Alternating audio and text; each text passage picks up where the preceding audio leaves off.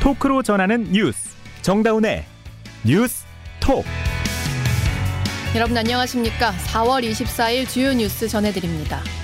미국 국빈 방문 중인 윤석열 대통령이 워싱턴 포스트와의 인터뷰에서 100년 전 일어난 일 때문에 일본의 사과를 강요해선 안 된다며 한일 관계 회복을 재차 강조했습니다. 2021년 민주당 전당대회 과정에서 벌어진 돈봉투 의혹과 관련해 송영길 전 대표가 오늘 귀국했습니다. 송 전 대표는 검찰 소환에 적극 응한다는 방침입니다. 전세 사기 대책과 관련해 정부는 보증금까지 직접 지원할 수 없다고 선을 그었습니다. 다만 주거 안정을 위해 우선 매수 권한을 부여하거나 취득세를 감면하는 방안을 검토 중이라고 밝혔습니다. 저출생이 심해지면서 2027년까지 초중고교 신규 교사 선발 인원이 올해보다 20에서 30%가량 줄어듭니다. 오늘 방송 CBS 레인보우와 유튜브 CBS 뉴스 채널에서 화면으로도 보실 수 있습니다. 미국 국빈 방문길에 오른 윤석열 대통령이 워싱턴 포스트와의 인터뷰에서 100년 전 일어난 일 때문에 일본에게 사과를 강요해선 안 된다고 말했습니다. 일본과의 관계 개선에 대해 입장을 재확인하는 차원에서 나온 말인데요. 최근 한일 관계에서 우리 정부가 너무 저자세를 보이는 것 아니냐 이런 비판까지 나왔던 상황에서 다시 이 같은 발언이 반복되면서 파장이 예상됩니다. 용산 대통령실 담당하는 박정환 기자와 이야기 나눠보죠. 박 기자. 네, 저는 지금 용산 대통령실에 나와 있습니다. 네, 윤석열 대통령이 미국 순방에 가기 전에 워싱턴 포스트와 인터뷰를 했는데 일본 관계를 언급을 했네요. 네, 윤 대통령은 오늘 공개된 워싱턴 포스트와의 인터뷰에서 한국의 안보 우려가 일본과의 협력을 늦추기에는 너무 급박했다며 일본이 100년 전 우리의 역사 때문에 무릎 꿇어야 한다는 생각은 받아들일 수 없다고 밝혔습니다. 이어 유럽은 지난 100년간 수차례 전쟁을 경험하고도 전쟁 당사국끼리 미래를 위해 협력할 방법을 찾았다라고 설명했습니다. 일본과의 관계 개선 의지를 확인하고 미래를 위해 협력해야 한다는 기존의 기조를 재차 강조한 것으로 해석됩니다. 어, 한일 정상회담 이후에도 참 비판 여론이 일었었는데 전혀 아랑곳하지 않고 정면 돌파를 한 거네요. 네, 그렇습니다. 이번 윤 대통령의 한일 관계 개선 물꼬는 정부의 강제징용 피해자 배상 해법을 내놓으면서 트인 부분이 있습니다. 네. 이후 급속도로 한일 정상 간 만남이 추진됐고 윤 대통령이 지난달 일본을 방문하면서 12년간 중단된 한일 간 셔틀 외교가 복원됐습니다. 윤 대통령은 인터뷰에서 한일 관계와 관련해 이것은 결정이 필요한 문제라며 설득력 면에서는 최선을 다했다 생각한다고 강조했는데요. 윤 대통령이 대선 후보 시절부터 한일 관계 개선을 내세웠고 미래 세대를 위한 한일 관계 개선 필요성을 토대로 그간 여론을 재차 설득한 점을 언급한 것으로 보입니다. 다시 비판 여론이 크게 일 것 같은데 어떻습니까?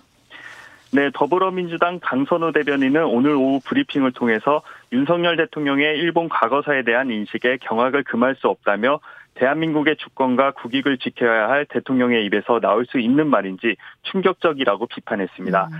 야당은 이번 한일 외교에 있어 일본의 공식 사과 등 호응 조치가 전혀 없었다며 굴욕 외교라고 비판해 왔는데 공세 수위가 더욱 높아질 것으로 예상됩니다.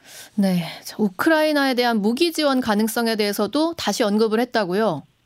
네, 윤 대통령은 우크라이나는 불법 침공을 당한 상태이고 다양한 범위의 지원을 하는 것이 적절하다라고 전제하면서 그러나 어떻게 무엇을 지원하느냐 하는 문제에 있어선 우리나라와 전쟁 당사국 간 다양한 직간접적인 관계를 고려하지 않을 수 없다고 밝혔습니다. 네. 앞서 윤 대통령은 지난 19일 로이터 통신과 인터뷰에서 민간인에 대한 대량 학살 등의 사안이 발생할 때는 인도적 지원만을 고집하기 어려울 수 있다고 밝혔는데요. 음. 이러한 군사 지원 가능성을 열어둔 데 비해선 이번 인터뷰에서 다소 신중한 입장 표명으로 해석됩니다. 음, 이번 인터뷰에서의 발언은 조금 더 신중하게 바뀌었다. 자, 오늘 윤 대통령이 출국했는데 이번 주 국빈 방문 과정에서는 이런 이야기들이 더 자세히 나올 것 같습니다. 네, 윤 대통령과 부인 김건희 여사는 오늘 오후 서울공항에서 대통령 전용기인 공군 1호기 편을 이용해 미국 워싱턴 DC로 향했습니다. 우리나라의 대통령의 미국 국빈 방문은 2011년 이명박 당시 대통령 이후 12년 만입니다. 무엇보다 올해가 한미동맹 70주년이라는 점에서 의미가 깊다는 게 대통령실 설명입니다. 윤 대통령은 이번 미국 이번 미국 방문 이에 대해서 양국 국민들이 두 나라의 동맹과 그간의 성과에 대한 역사적인 중요성을 올바로 인식하도록 기회로 만드는 것이라고 언급했습니다. 또 양국 관계에 대해서 역사상 가장 성공적인 동맹이라며 무엇보다도 가치에 기반을 둔 동맹이라고 강조했습니다. 네, 한국 시간으로 인 대통령은 이제 내일 새벽 워싱턴 DC에 도착해서 여러 경제 행사들 또 방문하고 한인 과학자들도 만나고 다양한 일정을 소화하게 되는데요. 가장 주목받는 것은 역시 한미 정상회담이죠. 네, 그렇습니다. 미국 시간으로 26일 한미 정상회담이 개최됩니다. 주요 의제는 북핵 위험 고도화에 대응한 확장 억제, 실효성 강화로 예상되는데요. 네.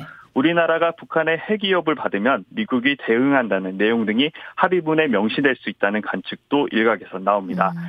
회담에서는 안보뿐만 아니라 경제, 사회, 문화 등 다양한 영역에서 양국 간 협력을 강화하는 합의가 도출될 것으로 보이는데요.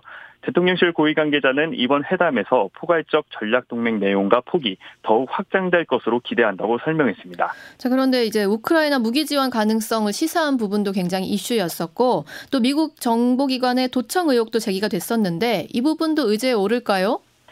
대통령실은 이번 회담에서 우크라이나 무기 지원이 의제에 포함될지 여부에 대해서 논의는 현재 준비되고 있지 않다고 밝혔습니다. 음. 지난 1년 동안 마련된 계획이 있고 필요한 부분이 있을 때마다 미국 측과 협의를 해왔다는 설명인데요. 다만 글로벌 전략동맹 차원에서 이 문제를 다룰 가능성이 있다는 관측도 나옵니다. 도청 의혹에 대해선 이미 양국 간 긴밀하게 소통한 만큼 의제로 다룰 계획은 없다는 입장입니다. 다만 양국의 신뢰를 더욱 강화하는 방안으로 정보 공유 및 사이버 협정이 진절, 진전될 가능성이 거론되는데요. 네. 이러한 동맹 강화는 안보뿐만 아니라 양국 간 첨단 기술 동맹을 강화하는 측면으로 의제로 삼을 것이라는 관측에 무게가 실립니다. 네, 정상회담 이후 일정도 간략히 소개해 주시죠. 네, 정상회담이 끝난 뒤에는 바이든 대통령이 주재하는 국빈 만찬이 진행됩니다. 다음 날인 27일 윤 대통령은 미 상하원 합동의회 연설을 진행하는데요. 우리나라 대통령이 미의회 연단에 서는 것은 지난 2013년 5월 박근혜 당시 대통령 이후 10년 만입니다.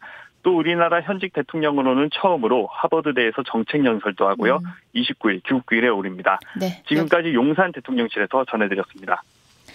네, 중국은 윤석열 대통령의 방미를 지켜보며 복잡한 속내를 그대로 내비치고 있는데요. 최근 윤 대통령의 대만 관련 발언에 대해 막말을 쏟아부은 데 이어서 관영 매체들을 통해 동원해서 우리 정부의 대미 외교 노선도 연일 비판하고 있습니다. 베이징에서 임진수 특파원이 보도합니다. 윤 대통령의 대만 관련 발언을 매개로 한 중국의 공세가 계속되고 있습니다.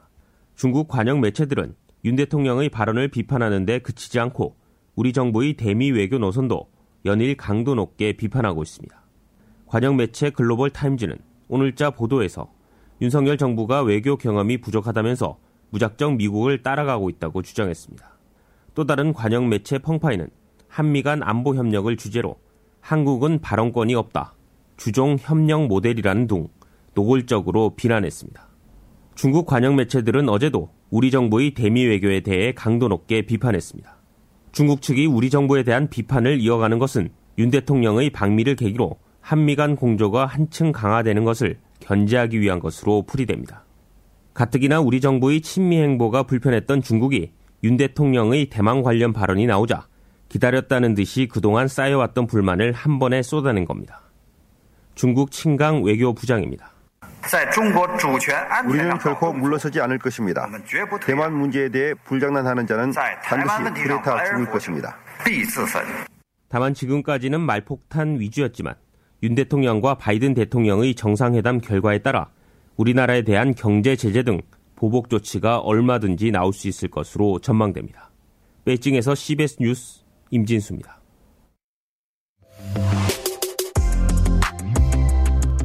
여러분은 지금 뉴스다운 뉴스 정다운의 뉴스톡을 듣고 계십니다.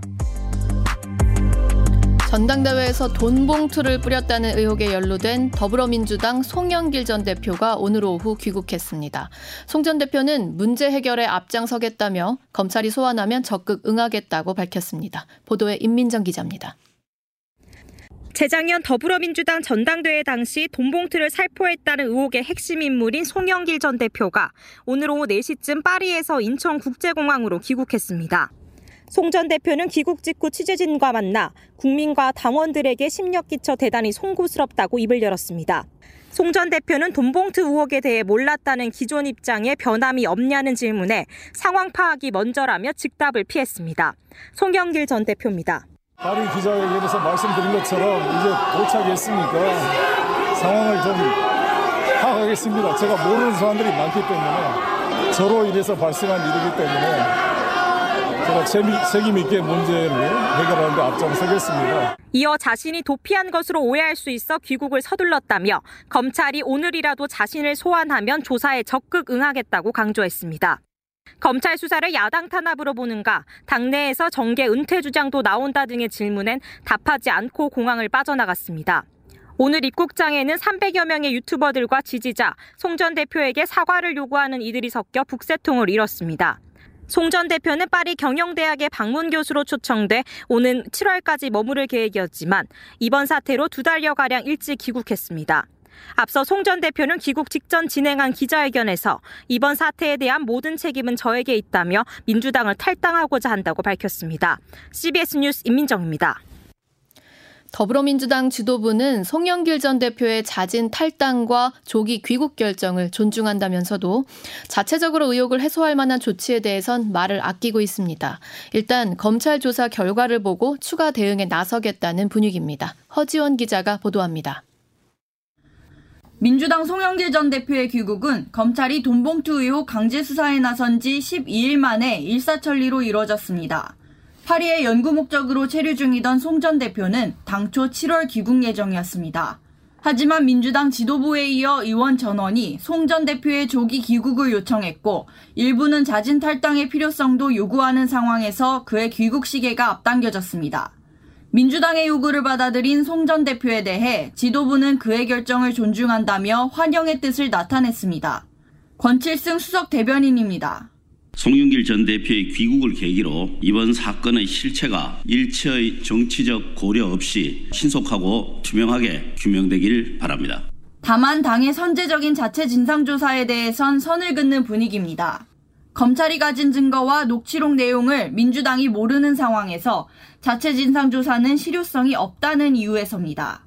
이에 따라 민주당은 향후 검찰 수사 상황을 지켜보며 추후 대응 방안을 논의할 것으로 전망됩니다.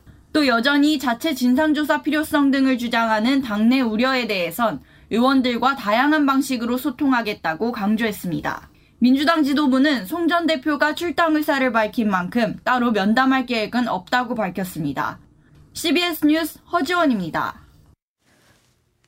전세 피해 지원센터를 찾은 원희룡 국토교통부 장관이 사기 피해금을 국가가 지원할 순 없다고 못 박았습니다.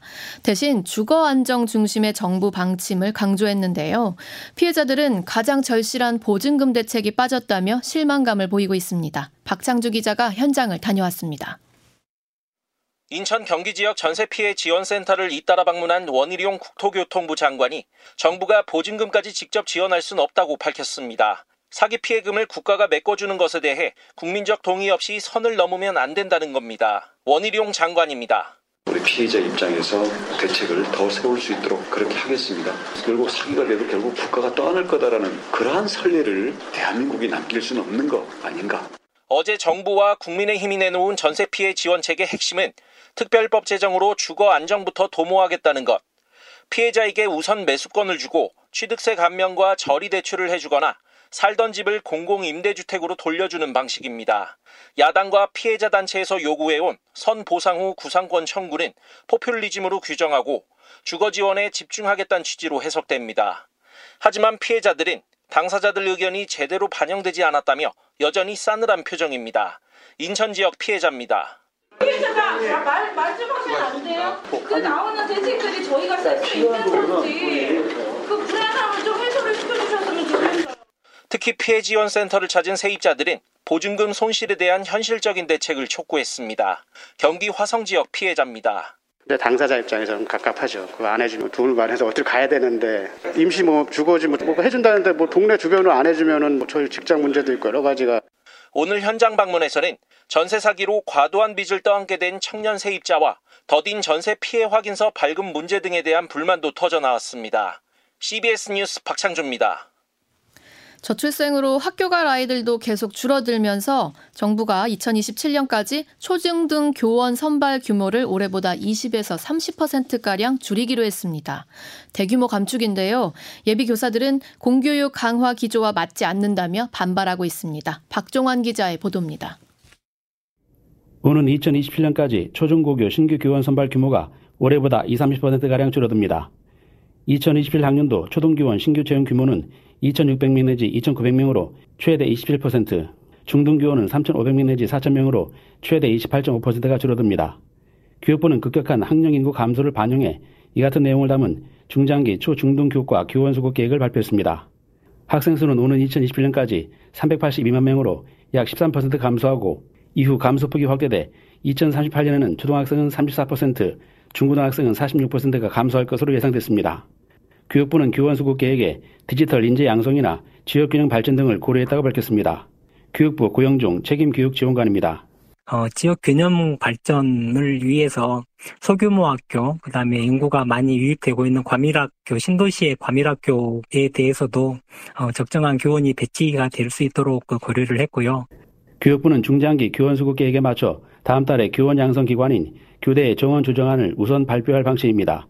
하지만 예비교사들은 대규모 신규 교원 감축 방안에 대해 강하게 반발하고 있습니다. 전국 교육대학생연합 김민아 집행위원장입니다. 공교육을 어떻게 강화할 것인가에 대한 대책이 교사 정원을 이렇게 대규모로 감축한다라고 하는 게 어, 너무 공허하다라는 생각이 많이 듭니다. CBS 뉴스 박종원입니다. CBS는 시설에 갇혀 평생을 사는 장애인의 고려장에 대해 연속 보도하고 있습니다. 이번에는 탈시설한 장애인들의 가정을 만나봤는데요. 자립에 성공한 가족도 심지어 자립에 어려움을 겪는 가족도 시설은 돌아갈 곳이 아니라고 말하고 있습니다. 김정록 기자가 취재했습니다. 장애인 시설에서 약 10년을 지내다 3년 전 세상으로 나온 중증 발달장애인 서지원 씨. 다행히 장애인 맞춤형 공공임대주택인 지원주택에 당첨돼 홀로 서기를 시작한 서 씨는 눈에 띄게 달라졌습니다. 90도로 굽었던 허리는 시설을 나오자 일주일 만에 펴졌고 2주가 지나자 28kg에서 48kg대로 금방 살이 붙었습니다. 지원 씨 어머니입니다.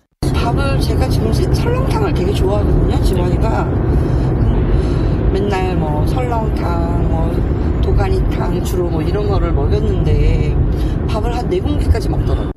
물론 열악한 정부 지원 탓에 시설 밖 생활에 어려움을 겪는 장애인들도 있습니다. 심한 공격성 자폐증이 있는 광호 씨를 돌보는 어머니는 정부가 제공한 활동 지원 210시간으론 부족해 매달 250만 원을 내고 또 다른 지원사를 고용해야 합니다. 극심한 생활고로 다시 시설에 보낼까 생각하다가도 산책 한번 맘껏 할 수 없는 곳에 아들을 다시 밀어넣을 순 없다며 마음을 다잡습니다. 장애인들의 탈시설과 자립을 돕는 최한숙 씨입니다. 그 부모님들도 개인적으로 얘기할 때는 우리도 시설이 좀 좋아서 지금 탈시설을 반대하는 게 아니다. 그거를 지원을 받으면서 가르쳐주면 어, 우리 아이들도 다 사회적으로 살 수 있습니다. 정부의 충분한 지원만 뒷받침된다면 장애인도 우리 사회에서 더불어 살아갈 수 있습니다. CBS 뉴스 김영록입니다.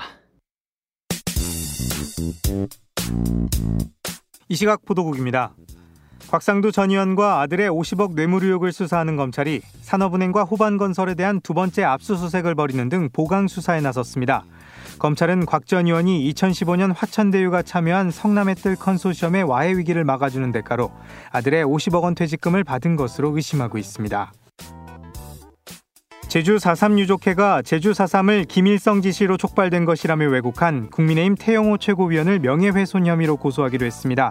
제주 4.3 유족회는 태 의원을 명예훼손 혐의로 고소하는 한편 국민의힘 윤리위원회에도 제소할 계획입니다.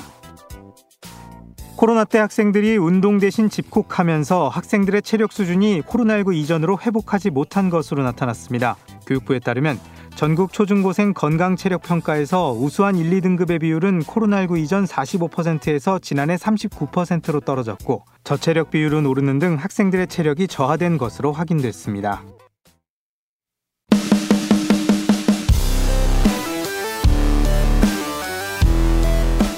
온라인 핫 이슈를 짚어봅니다. 어텐션 뉴스. 어텐션 뉴스 김동빈 기자 어서 오세요. 네, 안녕하세요. 오늘 가져온 소식은요? 네, 첫 번째 소식은 2030 세대가 북한보다 더 싫어하는 국가는입니다. 음. 우리나라 2030 세대가 북한보다 중국에 더 큰 반감을 아. 느끼고 있다는 여론조사 결과가 나와서 가져와 봤는데요. 네.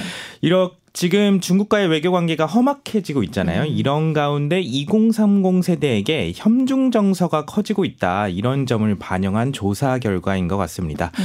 시민단체 바른 언론 시민행동이 전국 2030 세대 성인 남녀 1,001명을 대상으로 지난 13일에서 18일 사이에 조사를 한 결과인데요. 네.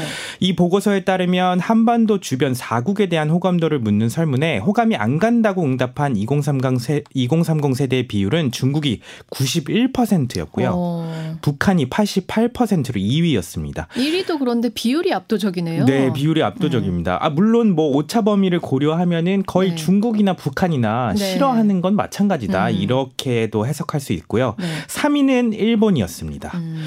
미국까지 해서 4개국이 우리나라 안보에 미치는 영향을 묻는 설문에는 위협이 된다라고 응답한 비율은 북한이 83%로 가장 높았고요. 중국이 77%였습니다. 음. 일본도 위협이 된다 이렇게 답한 비율이 53%로 위협이 안 된다 도움이 된다라고 비, 답한 비율보다 많았습니다. 네. 미국에 대해서는 도움이 된다는 의견이 74%로 음. 북한과 중국에 대해서 부정적으로 인식하는 것과는 큰 대조를 이뤘고요. 음. 노조에 대한 시각도 물었는데 부정적인 시각이 42%, 긍정이 34%로 음. 부정적인 인식이 높았어요. 노조의 가장 큰 문제점으로는 2030 세대는 35%가 조합원 자기들만의 이익을 챙기는 노조 이기주의가 이기주의를 음. 꼽았습니다. 기성 노조의 부작용들을 좀 보고 계신가 봐요. 네. 다음 소식은요? 예, 다음 소식은 윤석열 정부 외교 정책 전면 쇄신 요구, 요구한 성균관대 교수들입니다. 음. 성균관대 교수들과 연구자들이 윤석열 정부의 외교를 굴욕 외교라고 규탄 규탄하고 전면적 국정 쇄신을 요구하고 나섰습니다. 네. 이 시국 선언에는 총 248명이 참여했는데요. 이들은 오늘 오전 11시쯤 서울 종로구 성균관대 정문 앞에서 기자회견을 열고 시국 선언문까지 발표했습니다. 그 내용을 보면 특히 제3자 변제 방식의 그 강제동원 배상안에 대한 비판이 주로 담겼는데요. 네. 배상안에 대해 교수들은 일본 기업의 책임과 배상을 분명히 한 2018년 대법원 확정 판결을 무시하는 차원을 넘어 3.1 운동 정신을 전면에 내세운 대한민국 헌법을 완전히 부정하는 행태다 음. 이렇게 비판을 했습니다. 게다가 인류 보편 가치에 반하는 행위라는 지적까지 터져 나왔습니다. 음. 교수들은 오늘 방미길에 오른 윤 대통령에게 우리는 윤석열 취임 1주년과 방미를 앞두고 다시금 구력 외교를 규탄 비판하며 국정 전반의 쇄신을 강력하게 요구한다 이렇게 밝혔습니다. 네, 여기까지 듣죠. 김동빈 기자였습니다. 네, 감사합니다. 이어서 날씨 알아봅니다. 이수경 기상 리포터. 네, 일교차큰 전형적인 봄 날씨가 이어지면서 오늘 서쪽 지역을 중심으로 20도 안팎까지 올랐습니다. 내일은 적은 양이지만 비 소식이 있는 가운데 오늘보다 쌀쌀한 날씨가 이어질 것으로 보이는데요. 서울 지역은 내일 아침 기온 10도로 오늘보다 낮고 한낮 기온도 14도 안팎에 머물겠습니다. 전국적으로 내일 낮에는 오늘보다 기온이 5도 이상 떨어지면서 15도를 밑도는 곳이 많겠습니다. 내일은 호남 지방과 경상남도 제주 제주도부터 비가 내리기 시작해 오전에는 그 밖에 대부분 지역으로 비가 확대되겠는데요. 서울 경기 지역은 비가 오더라도 1mm 미만의 아주 적은 양의 비가 예상됩니다. 그 밖의 지방 내릴 비의 양을 보면 경상도 해안과 제주도에 10에서 30mm, 그 밖에 남부 지방을 중심으로는 5에서 10mm 정도의 강우량이 예상됩니다.